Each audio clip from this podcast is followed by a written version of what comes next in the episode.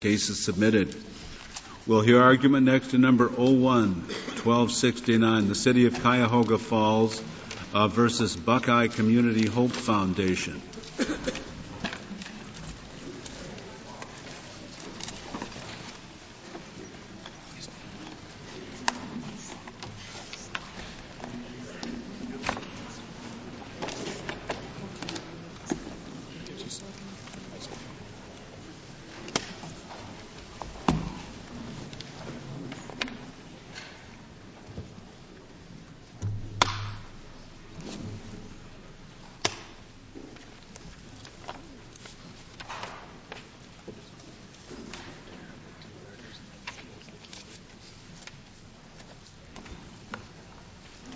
Mr. Nager.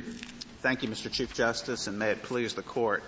Uh, in this case, the Court of Appeals uh, for the Sixth Circuit held that a municipality may be held liable in damages because it withheld the issuance of building permits uh, for a proposed housing project pending a citizen initiated referendum election on the ordinance authorizing that housing project.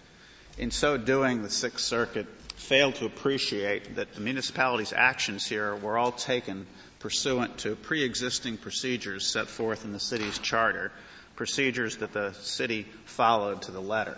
As non-discretionary acts taken in the normal prescribed course, the municipality's actions here were necessarily rational ones, taken without discriminatory motives and without treating the respondents here any differently than any other uh, beneficiary of an ordinance would have been treated that was subject to a petition.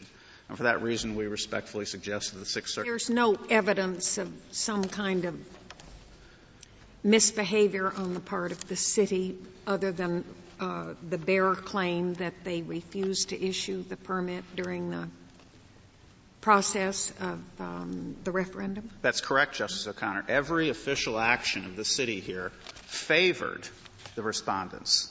The city uh, planning uh, Commission recommended approval of the housing project and of the site plan authorizing the housing project.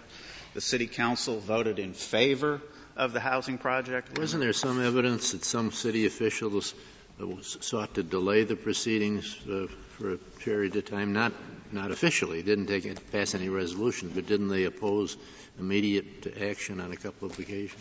Uh, Justice Stevens, prior to the City Council voting on uh, the, the ordinance to approve the project, there was a lot of public debate. And in that public debate, there were city officials who said, we, we need to take time to hear the citizens, citizens' concerns. We need to take time to understand what we're doing. And there were even comments, we should fight this. We should fight this and delay this. Supposing one of those comments said, we should fight this because we don't want African Americans to, to move where they're going to move. Would that make any difference? Uh, it, it, could make a difference. Because even the, if that had happened, it would still be true, as you pointed out earlier, that every official action taken by the city was favorable to the, your opponents. Well, if, if the actions were taken favorably to the opponents, it couldn't make a difference because at that point the uh, alleged uh, statement wouldn't have any connection to an adverse action. That, that's the important point in this case because in order to have uh, discrimination, either in violation of the Equal Protection Clause or in violation of the Fair Housing Act, you not only have to have a motive, you have to have adverse differential treatment so by the person. What I'm trying to be sure I understand. I, th- I, I think I understand your position. Is your position is that even if this ambiguous evidence was clearly showed racial hostility, and that's why we're trying to delay it there still would be no cause of action because everything the city did was in favor of, officially was in favor of. That's, that's correct. So that really we don't have to try and draw, to decide whether or not inferences of improper motive can be drawn from those statements. That's correct because in this case, all of the city's actions either favor the project or non-discretionary actions. Now, what if the city uh, had taken the same official action that it took in this case? In every official action, either favored or was at least neutral. And yet the city officials uh, went out and, and, and whipped up, uh, in effect, anti-black sentiment and, and urged the uh, filing of the application for the referendum. Would the answer, would the, would the result be the same, that, that there would be no way that the city could be held liable? Um, the short answer to that question is the answer would be the same. Uh, of course, if the referendum were enacted, uh, it went to a vote and it were put into effect and it was racially motivated, that action would be subject to challenge because yeah. that would be, in fact, an action of the city because they would have adopted under your hypothetical facts an ordinance that could allegedly have a discriminatory intent. But isn't the uh, isn't the delay simply a uh, even the delay in, in an instance in which the ordinance is defeated? simply a lesser degree of damage, uh, but which would nonetheless uh, be be subject to a claim? And the answer to that is no. And the answer to that is no because the delay that happened here is the, the delay that would happen with regard to any referendum that was subject to a referendum petition. And the record here is quite well, clear. It, there's, there's no question that it, it would. But are, is, is, the, uh, is either the, the statute in question here or the Equal Protection Clause blind to an obvious reason for the delay. In other words, I, I quite agree. We start with the assumption that mere delay in governmental processes does not give rise to a cause of action. But when the delay is induced by city officials for a racially discriminatory reason, aren't we then in a different case? Well, it, it, it's a different case, but it's not a different outcome here. And the, the, Why shouldn't it be? Well, because outcome? under Monell and its progeny, as well as uh, this court's state action cases, uh, the municipality can be held liable only in damages only if the city, an official with the authority to authorize it, has authorized the discriminatory action that you're talking about. In this specific instance, the, uh, every official action favored the project, and the delay that you're talking about was authorized by a city charter uh, created 30 years before the. Well, the mechanism, the mechanism is provided by the city charter. I guess what I'm getting at is that if city officials, let's just say the mayor for the sake of argument, uh, or the mayor and the city council, uh, in effect do not establish a policy in the sense that they say, we want to stop black housing projects. But they follow a policy of trying to make it difficult for those housing projects to be approved. And one way they do that is by uh, spurring uh, the, the request for referendums assuming we're going to apply the Monell rule here, isn't that a policy position of the city, even within the meaning of Monell?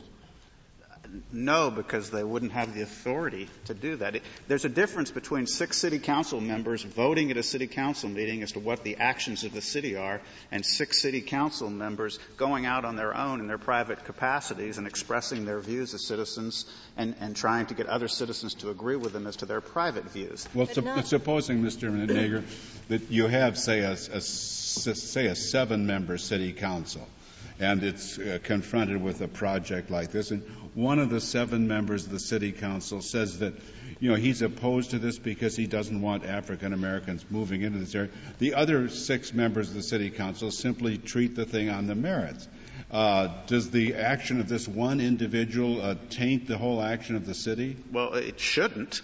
Uh, under uh, Arlington Heights and this court's cases, uh, the city could be held liable only if those authorized, in this instance a majority of the city council, had the, disc- the discriminatory motive. If the vote was four to three. Four to, if it was four to three in favor of the housing project. Oh, against the housing project. Uh, if, if they had discretionary power and four of them exercised their discretionary power against the housing project on the basis of racially discriminatory. O- only one had the racially discriminatory motive. One of the four. Well, the three did it on the merits. Uh, it, it, I think there there would be a good argument that they would still they, that the plaintiffs would have would have satisfied uh, their burden of showing, but for the racially discriminatory uh, motive, uh, that the uh, uh, housing project would have been approved. So, in, in that hypothetical, which is not the facts of this case, of course, uh, they, w- they would have had sufficient evidence to state a claim. And your difference in the two cases is one, you have an official action taking, we deny the project.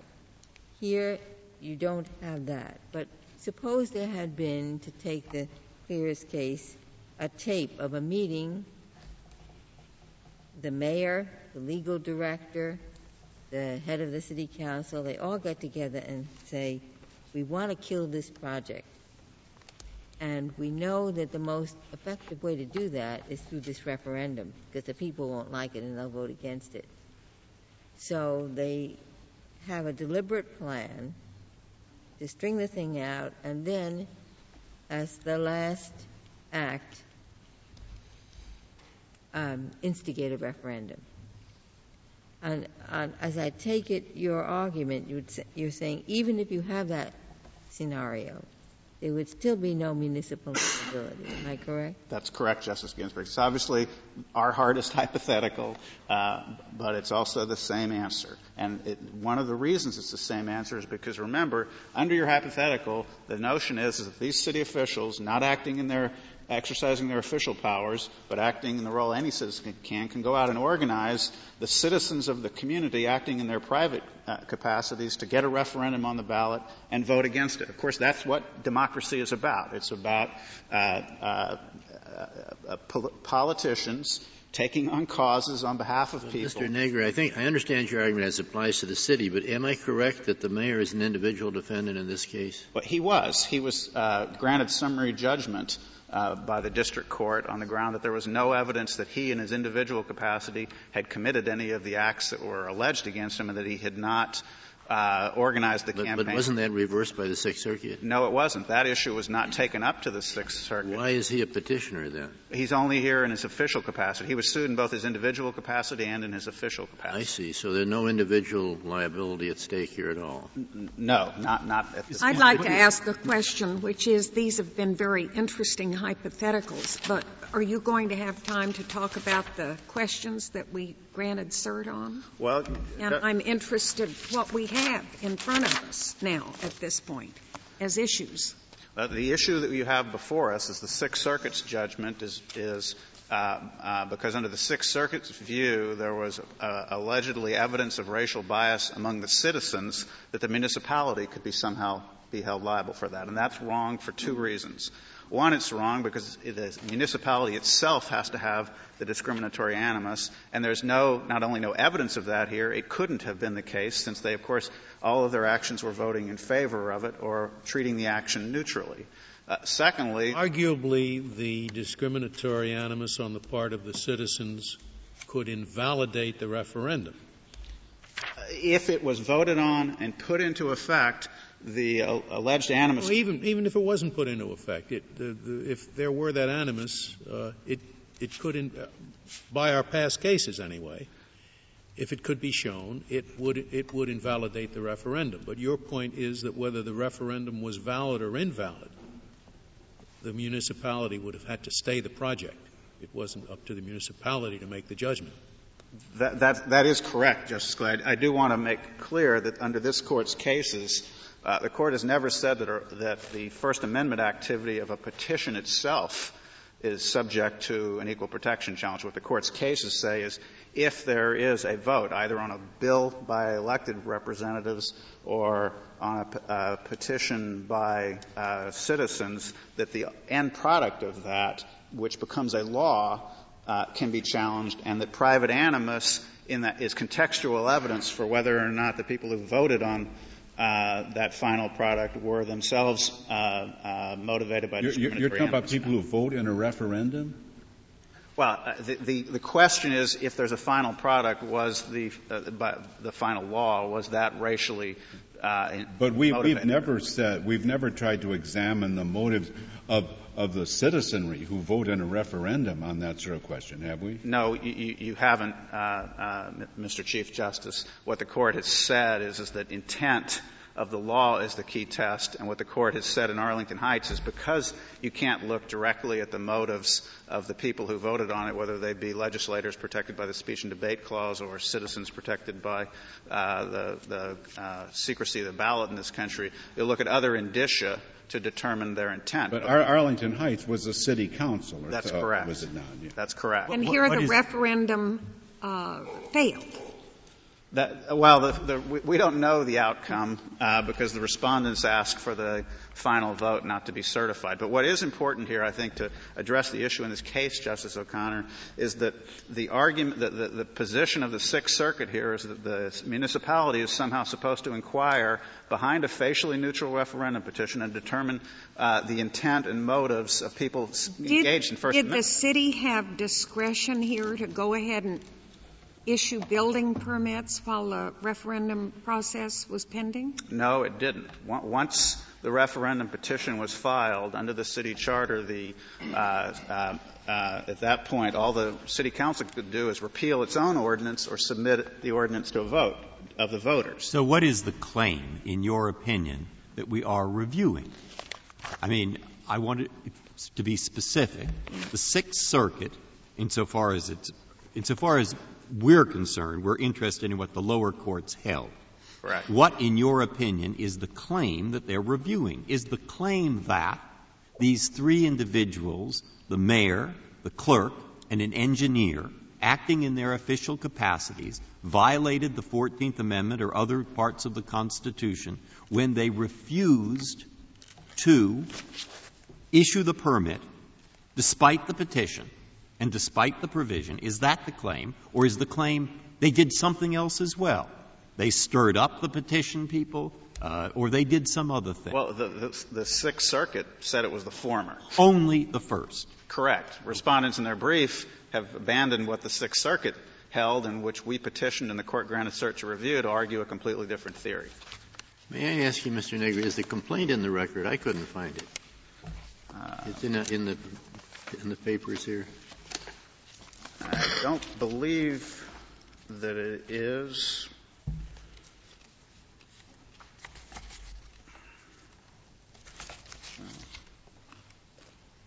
No, I don't believe. I mean, it's, it's obviously in the record of the case. It wasn't reprinted in the in the joint appendix.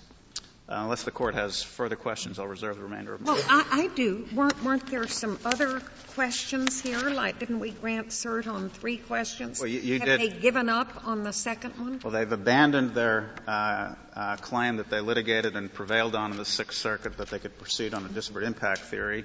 And the last is a due process? A, a substantive due process claim. Substantive due process? Mm-hmm.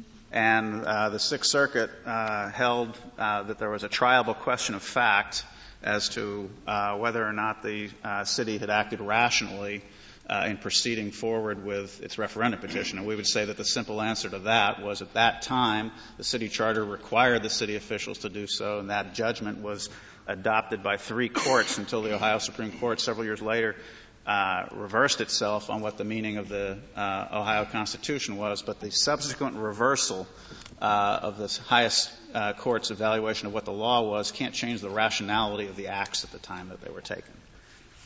Very well, Mr. Nager. Uh, Mr. Salmons, we'll hear from you.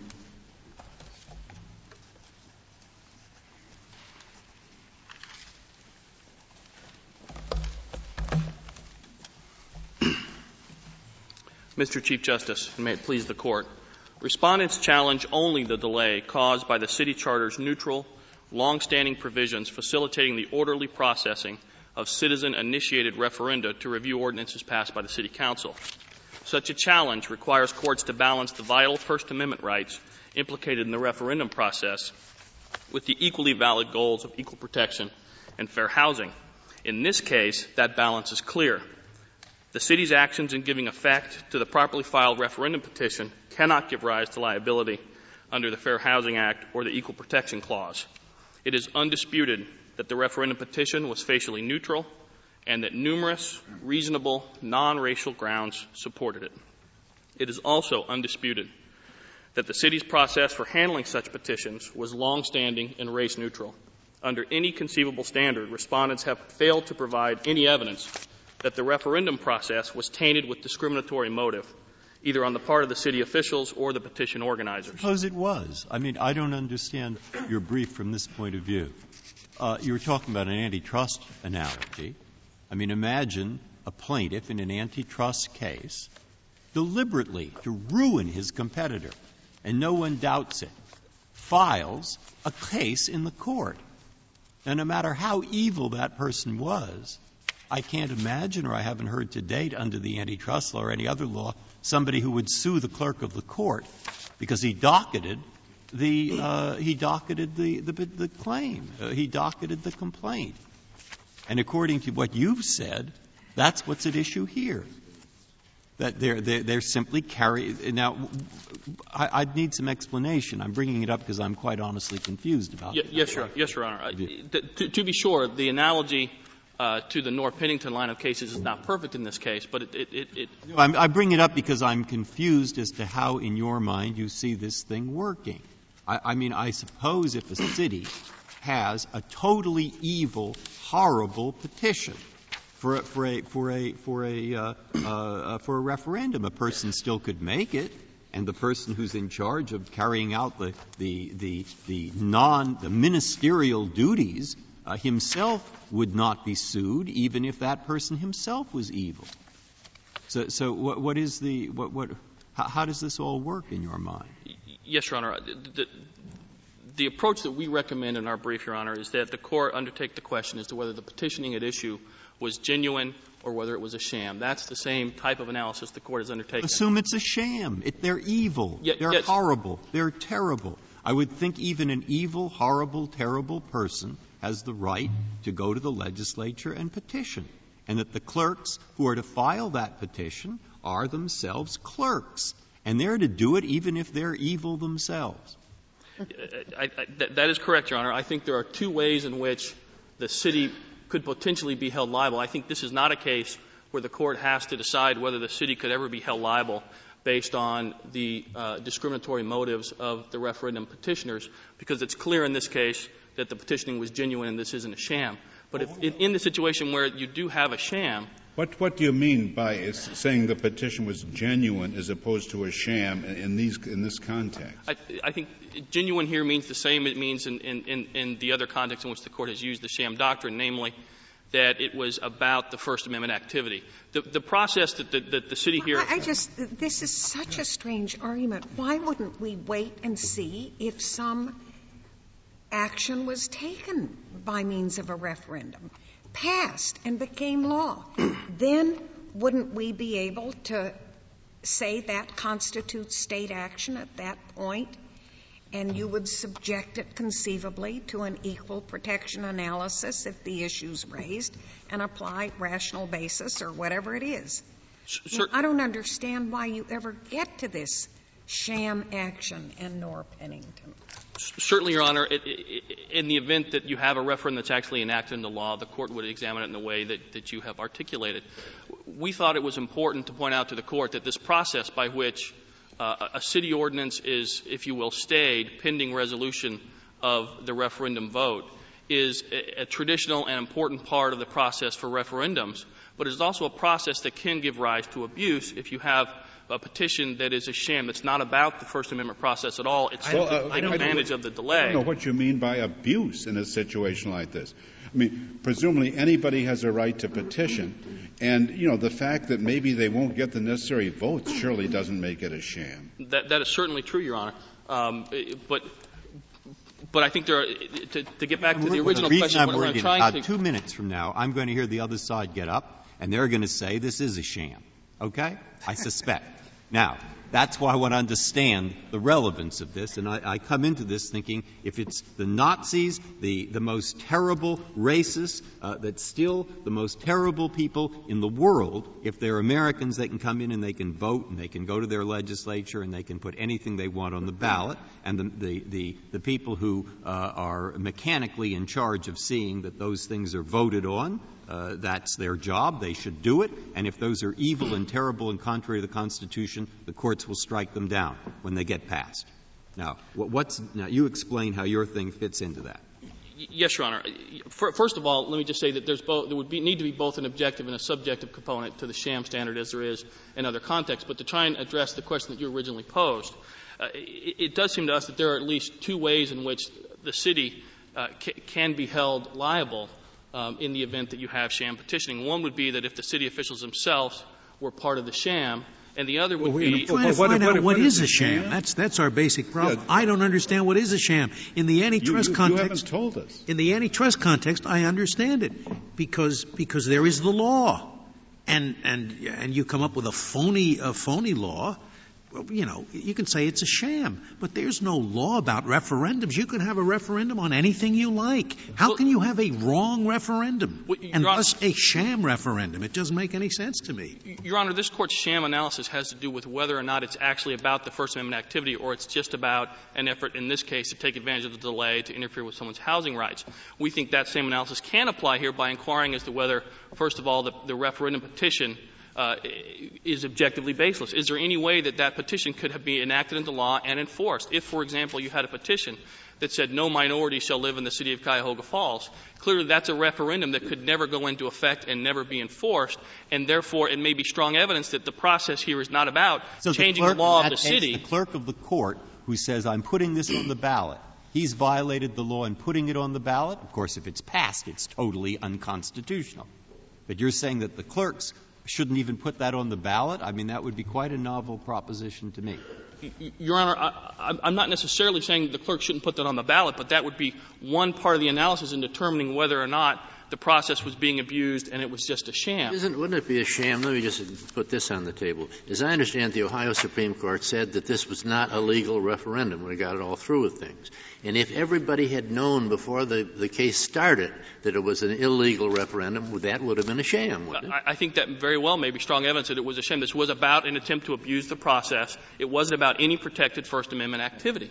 And, and, and in that situation, I think there is, uh, in, in addition to the possibility, although I think perhaps unlikely that you can hold the city um, uh, vicariously liable based on the motives of the citizens, I think there is a difficult question as to whether the actions of, of the referendum, the petition signers, the 10 percent who sign the petition and file it, whether that action is the official action of the city with regard to the petition, just as the action of the voters at the referendum vote is an action of the city for which the city can be held liable. This court need not address that in this May case. I ask your view on the hypothetical I asked to the other lawyer? Supposing it was perfectly clear that the mayor and everybody else in this used the referendum as a method of delaying a granting of the permit and that they did so for racially motivated reasons. Would there be any, any liability on anybody? P- potentially, Your Honor. I think, again, the, the way in which the analysis would work is the court would need to inquire as to whether the petitioning was genuine in the sense that there was a, genuine effort to try and change the city's ordinance.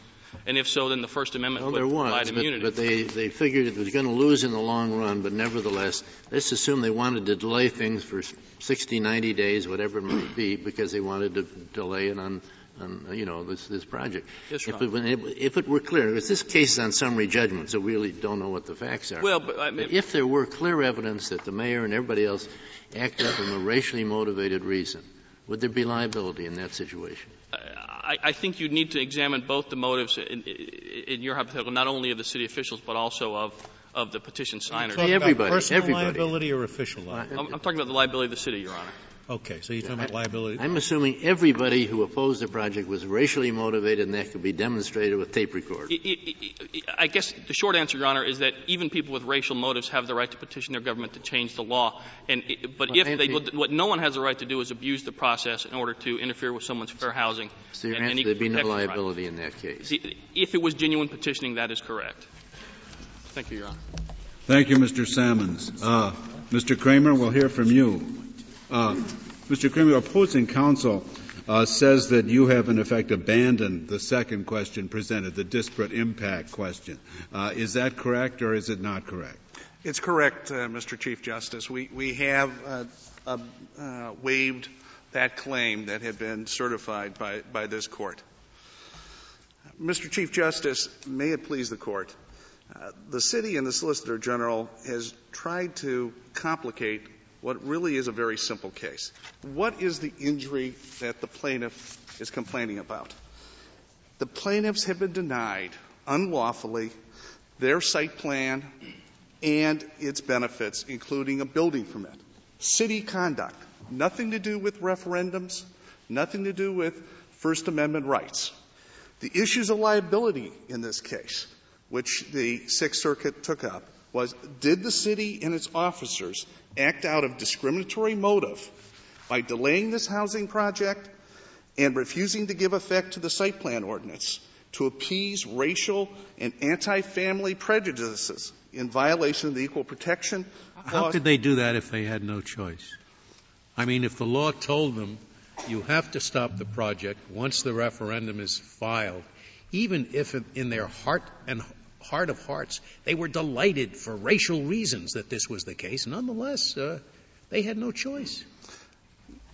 We believe that they did have a choice, and um, we cite uh, cases um, to the court from the Ohio Supreme Court on page 25 of our brief that indicates that uh, the petitions did not have to be certified uh, by the, the court, uh, by but didn't the, the lower, city. The lower courts didn't adopt that proposition, did they?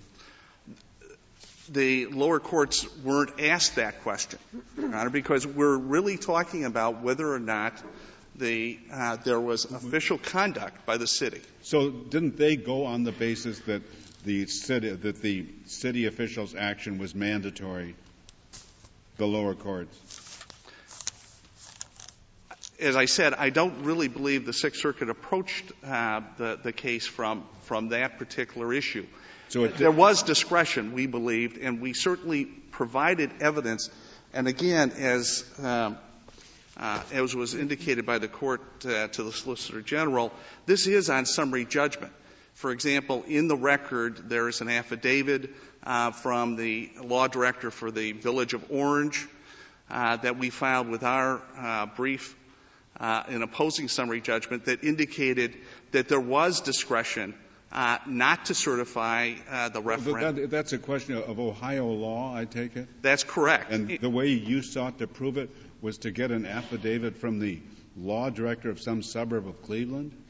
As one element of proof, uh, we indicated that that showed that there was discretion. But the Ohio case law indicates uh, there are instances where if the subject was inappropriate, and let's remember the Ohio Supreme Court ruled that this was not an appropriate subject for a referendum. But it rules that way many years, many years after this case was, went to litigation, did it not?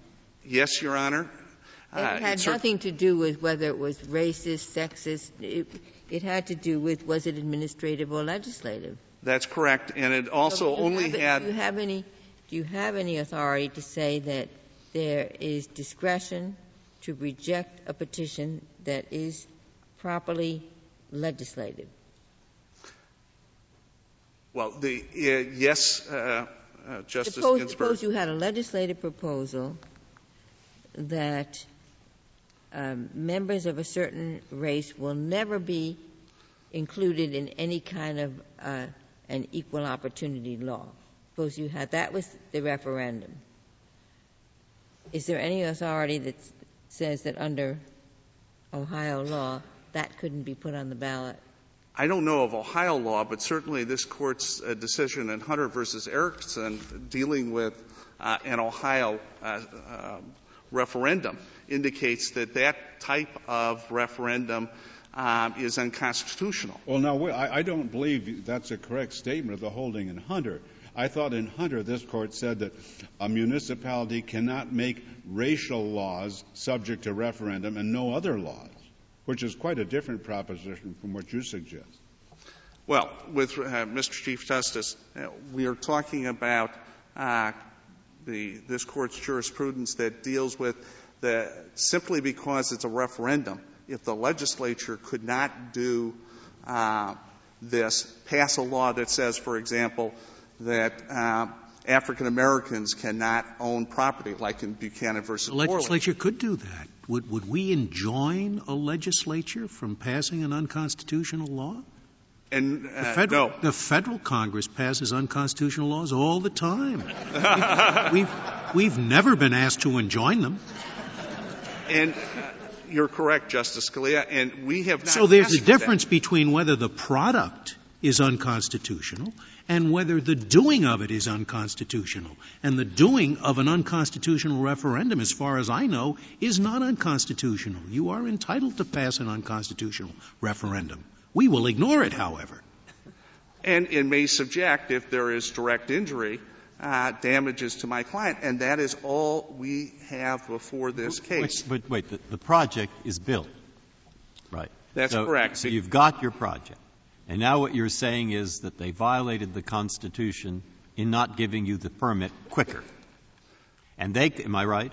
That's correct. All right. And they come back and they say, how could we give it to you quicker? There were petitioners who there was a petition, and the law prevents us from giving it to you quicker because once a petition's on the ballot, the law says we can't give it to you. Now, what's your response to that?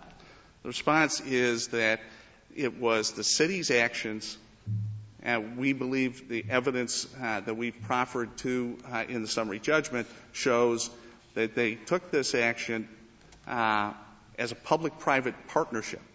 The mayor, city council people looked for, as one city councilman said, any legal shred to be able to reject this development. But explain to me a little bit better what their response is. The reason we didn't give you the permit faster is because here's the provision of the law.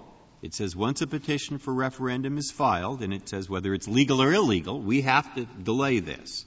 Now, your response to that is they say, what should we have done that we didn't do once that petition was filed? And your response is? What should be done in a case like this is that there is an injury to my client. The injury, whether it was discretionary or non-discretionary, is, is not the, the question. What was the purpose behind denying the building permit? And under, Arlington Heights, uh, this court has indicated one of the things that uh, a court can look at as competent evidence is uh, did the city officials take action to appease racial bias? Even if it was a non-discretionary act, if the effect of that was to Uh, permit private bias, that's quite a that proposition. A if, if, if I have a you know, I'm, I'm a racist, and it really makes me happy that this act, which I'm compelled to do by law, hurts someone of a certain race. That renders that act invalid, even though I'm compelled to do it by law? I don't think so. What we're saying is that it may not be invalid, but there may cause liability. Uh, it right. can be what a I'm legal act. Saying, what I'm hearing you saying in response to my question is, I'm the mayor and the other, and I say, what do you want me to do? The statute said, don't give you the permit because the petition's been filed. What could I have done? And your answer to that basically seems to be nothing. You couldn't have done anything. We agree. But the petition itself was an evil petition. Right. I mean, evil being quotes for what we all know is going on, all right? So it's an evil petition. And therefore, when you face this evil petition, even though you couldn't do anything about it, you have to pay damages because the reason we were delayed was because of that process. Now, is that basically your argument? Yes, uh, yes. Justice Breyer. We're, we're saying that even if it was a legal thing to do, if the uh, act of it was because of racial or anti-family bias, uh, that would be a violation of the. Uh, now, the reason that that bothers me, of course, is because I can think of a whole range of evil legislative acts. And I can think of quasi acts that I'm not sure about, and then I can think of a lot of ones I like, all right? So, so, but I'm worried in the first category and the second category, once we got into the business of paying damages because it turns out that they are evil, that would in fact chill the legislative process, which is a democratic process. And I think that's the argument they're trying to make. So I'd like to get your response to that. What I would say, Justice Breyer, is that the fact that there was um, an evil motive uh, behind any of these acts, and by the way, the referendum is only the culmination of the acts. There was a series of discretionary acts. For example, the strategy of the city was to do two things. One was to delay uh, this project because they knew that there was a, a, very finite period of time for our little nonprofit tax, uh, tax exempt developer to build this project or lose their financing. So they knew the longer they could delay, the more likely the project would die. And second of all, they wanted to make the project more costly. So, for example, they required, uh, before we even talked about a referendum, a barrier wall to be built before even a building permit that could be issued a six foot uh, earthen uh, wall with a five foot uh, fence between two conforming multifamily Your uh, client projects. agreed to that. Your client didn't make any objection to that. My client was willing to do that because he was told by the city it would uh, smooth the process over. He certainly did not uh, waive his rights, and in the depositions, um, the planning commissioner, uh, Lewis Sharp, specifically testified the reason he was demanding that was because our project was going to have a large number of children. Now, under the Federal Fair Housing Act, as amended in 1988, uh, such an act may well violate uh, the protection against uh, against children. You said, but, but nonetheless, he didn't contest it. Then you say the whole object was delay. And as I see this thing unfold, the big delay is during the pendency of the referendum because it was at the end of February when the Planning Commission got this. They had conditions on it, but they acted on the very same day. The uh, ordinance was approved on April 1st. As things go in the zoning area from February 21st until April 1st is not a very long time, is it? No, but there was um, three hearings and there was a great deal of public opposition. And one of the reasons for the, delay, as far as that, that's not the, delay that you're complaining about is from the moment the petition was filed for the referendum until when he finally got the building permit. The actual uh, complaint that we are, we think we were injured was the building permits not being uh, provided to us. Uh, the delay goes to the amount of damages we think our client has suffered. The official act that we're talking about is the building permits being uh, not being issued. And but you couldn't we, have expected them to be issued the, the day you filed the site plan. I mean, there has to be a meeting of the planning commission. There has to be a meeting of the city council. That's correct. And uh, we submitted uh, our building permits uh, after uh, the, the approval by the, the city council. Uh, what we're talking about, Your Honor, is that the city's actions in denying that building permit, we're uh, at this stage of the proceeding, all we're talking about is summary judgment. Is there sufficient evidence uh, that a trier of fact uh, would find that the, actual denial was racial prejudice of city officials or appeasement uh, by city officials. Mr. Kramer, uh, I asked your opponent, but is the is the complaint in the papers before us? Uh, do you know? Uh, your Honor, the uh, complaint is not in the appendix, but it is in the uh, joint appendix that was filed with the Sixth Circuit. You'll find that in Volume One on page 37 of the record but it's uh, it's the Sixth Circuit Joint Appendix. I see. Uh, which I believe the this thing I was curious have. about, to tell you the truth, did you include a regulatory takings claim in your complaint? No, we did not. You did not. No. Mr. Kramer, would you explain to me what exactly you think the relevance of the subsequent referendum was? For example, do you say the relevance of the subsequent referendum to your claim for delay in issuing the permit simply is the evidence that it furnishes of, of racial bias ultimately on the part of city officials? Or is, is its relevance that it increased the damages otherwise attributable to the day, delay in the permit? How exactly should we regard the referendum? You, you understand the problem that we're all having with, with it. Uh, precisely how does it figure in your claim? It's the latter, Justice Souter. We're saying that the referendum um, which was part of an overall scheme by city officials to delay this project so that it would kill it. And so the injury that we're talking about from um, from the referendum deals with the, uh, the city officials using that as the legal shred to be able to uh, uh, deny the building permits. And the evidence we believe uh, that we have proffered to the court uh, through the uh, summary judgment motion is that there was not only citizen bias, which under Arlington Heights, this court has indicated we certainly can allow, uh, it's competent evidence that can be looked at of whether or not legislators use that bias to be able to No. uh, take that action. I, I understand that.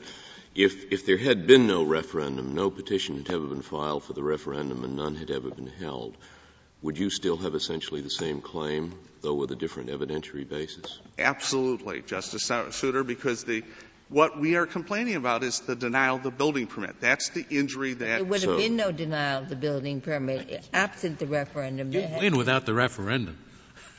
The That's referendum's correct. the worst part of your case. You, you, you wish there weren't a referendum. Then they would have had no basis to deny. deny.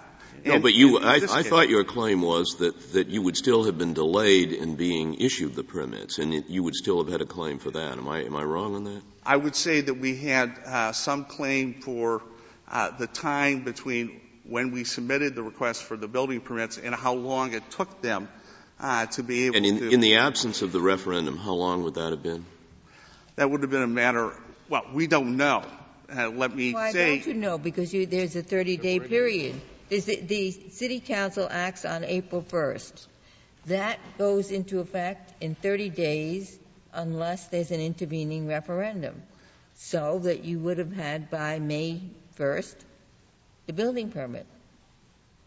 We don't know because in the record, uh, Mayor Robart sent a letter uh, ordering his building commissioner not to issue the building permits, and that was even was- prior to the But that referendum. was in the 30-day period when they couldn't be issued because it hadn't become effective yet. The, the instruction was simply what the law was, that the ordinance approved by the city council doesn't become law until 30 days after that approval. So the, mayor, to that extent, was just telling them uh, to do what the law would require. But in understanding your complaint and how you are tying in the officials to the referendum, are you saying that absent the official prompting, instigation, whatever you call it, that there would never have been a referendum? That in, in fact, that the mayor whipped up the referendum? Yes, uh, Justice Ginsburg, we, we believe we indicated that this was not something that the city responded from uh, responded to from their citizens, but this was a scheme where city officials, including Mayor Robart, with other uh, private citizens, got together and said, "How can we deny this project?" But you've lost on that and didn't appeal it. I mean, he'd be a very bad man for doing that, and you might have a cause of action against him. But I don't see any official city action involved in that. Is it official city action for the mayor, for the mayor to stimulate a referendum? How is that official city action? And we're not talking about that that's uh, something that caused a, a damage. What we're talking about is uh, is there evidence that we can use to show that the ultimate decision, which was to deny the building permit that caused the injury, is there um, evidence that the mayor participated in appe- to appease racial and anti-family bias? This is really a simple Arlington Heights case. The, the problem. I just want to finish, but, but I just wondered before you finish, if you respond to something Justice Stevens said, which was about regulatory takings. I mean, what is in the back of my mind here to stimulate an answer is suppose you weren't Section 8 housing, suppose you were building a hotel, and uh, suppose the referendum wasn't people who might be bigoted, uh, may perhaps, I don't, but, but suppose they were environmentalists. And, and suppose the constitutional claim was not the uh, People that didn't want rich people to move in the neighborhood. What? People that didn't want rich people to move in the neighborhood. Okay, good. Uh, and suppose the constitutional claim were a takings claim. Now, if I hold for you here, if the court votes for you here, wouldn't it then have to say that all these environmental cases and so forth, I, don't want to win your case for you, but I might be in my question. The, you see, there'd be quite a problem about whether a city wouldn't have to pay damages every time that they make a mistake in their environmental regulation and uh, perhaps uh, uh, try to stop the hotel, and they thought they could stop it, but it turns out later they couldn't. You see, do you see the analogy? I understand the? Analogy. So what, what do you, what do you, what, The difference, uh, Justice Breyer, is that the Uh, we are asking only for the court to look at the issue of has the plaintiffs proffered sufficient evidence that racial bias and anti-family bias uh, was involved in the decision to deny the building permit. The referendum was part of the, an overall scheme by city officials to delay and ultimately kill this project. If that is the case, then the referendum, which Ohio Supreme Court has ruled it was illegal to begin with, even if it was legal, we believe under your jurisprudence, if the motivation of the city to use the referendum was uh, unlawful, the violation occurs under the 14th Amendment and the Equal Protection Clause. With regards to your question about the regulatory taking, we saw this, this case under a due process, substantive due process, procedural due process um, examination. Very similar, I think, to the situation that's uh, actually the exact opposite to uh, the city of Eastlake versus um, Forest uh, City case, which uh, Justice Stevens uh, is the only participating uh, member um, that was on that particular case. When you so there are eight other members of the court that disagreed with me. Uh, but we have a new court, Your Honor. and, and, we believe now you're, you're, now addressing the third of the questions presented. It's the first we've heard about the due process claim. That's correct. You haven't abandoned that, and absolutely not due process claim. Now, you know, this is substantive due process we're talking here, right? Well, substantive or we, fundamental right to have a building permit uh, granted within a within a reasonable period. That's We're not talking about a reasonable period. We're talking about uh, both. We had raised both procedural and substantive due process claims in the lower courts. What we're saying is the process was so fundamentally uh, flawed that it rises to a, a, a uh, due process violation. Whether it's substantive or procedural, uh, we don't believe uh, is, is really the issue here. We're talking about a process uh, where there was a whole set of procedures set up by the city of Cuyahoga Falls on how to approve this site plan ordinance. Um, the, the site plan um, procedures were set forth, permitted um, for a record to be developed, and there was a uh, planning commission uh, meetings, there was the city council meetings, and if the city council or the planning commission had denied our uh, right to the site plan ordinance and its benefits, we would have had a right under Ohio law to go under the Ohio Administrative Procedure Act and get a court to review that issue. Because there would have been official action. And that's the problem here that there do you do you call a referendum that's put on the ballot because 10% of the electorate has signed petitions do you call that state action which is subject to the equal protection um, surveillance. I thought that that's a that's a, an initiative of the people, and it's not action of the city. Well, the only reason why the people are able to get a referendum is because the city charter, which is their constitution, permitted that.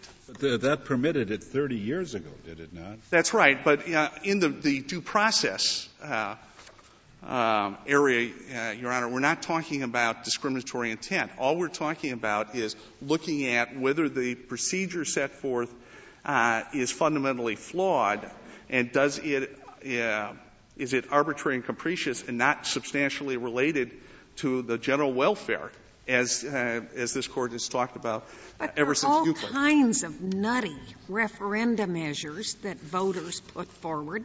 I, your theory would seem to subject a state or a city or whatever it is to a lawsuit every time there's one of these nutty proposals put forward.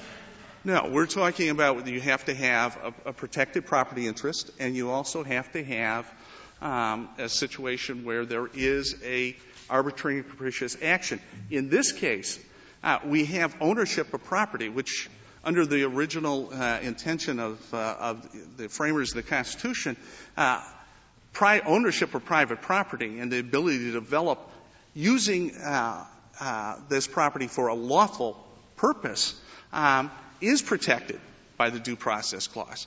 And when you look at the but issue, your theory, as I understand it, is that there was, if it was racially motivated, there was just sort of an arbitrary. There was an absence of a legitimate reason for the delays and the shenanigans and so forth. But it seemed to me the same argument could, could be made if they were trying to protect the wetlands and they used the same kind of sh- shenanigans. Well, Your Honor, uh, we certainly raised the question about if this was a discriminatory motive, that would mean that there would not be uh, the general welfare. But um, more importantly, our argument uh, is that there is a per se violation whenever you have an administrative matter, which should be taken up uh, through the city council or through the courts or through, from, from an administrative agency like the planning commission. And the evidence in the record, as uh, the lower courts point out, uh, is that we met all the requirements for the city uh, to uh, to get our site plan. And then, when the city council approved it, when the planning director said we met or exceeded uh, the site plan ordinance, they put it to a referendum and they asked 20,000 voters to approve or disapprove a site plan ordinance they never saw and the uh, and whether or not that site plan ordinance conformed to the building and zoning code that they never read. But what your, what your argument boils down to is to say that there is a recoverable substantive due process violation whenever a property right of yours is interfered with by a misuse of the legislative process, even a temporary one. Isn't that the, the nub of your claim? I would say we, we uh, are asking for a fairly narrow interpretation. We're saying if it's an administrative matter, which should not be subject to the decision of voters because the, well, what, this is not legislative. From the standpoint of your claim, why does it matter whether it, it was a legislative use uh, countering an administrative action or whether it was a legislative use with a racial motive? It is an improper use of a legislative procedure.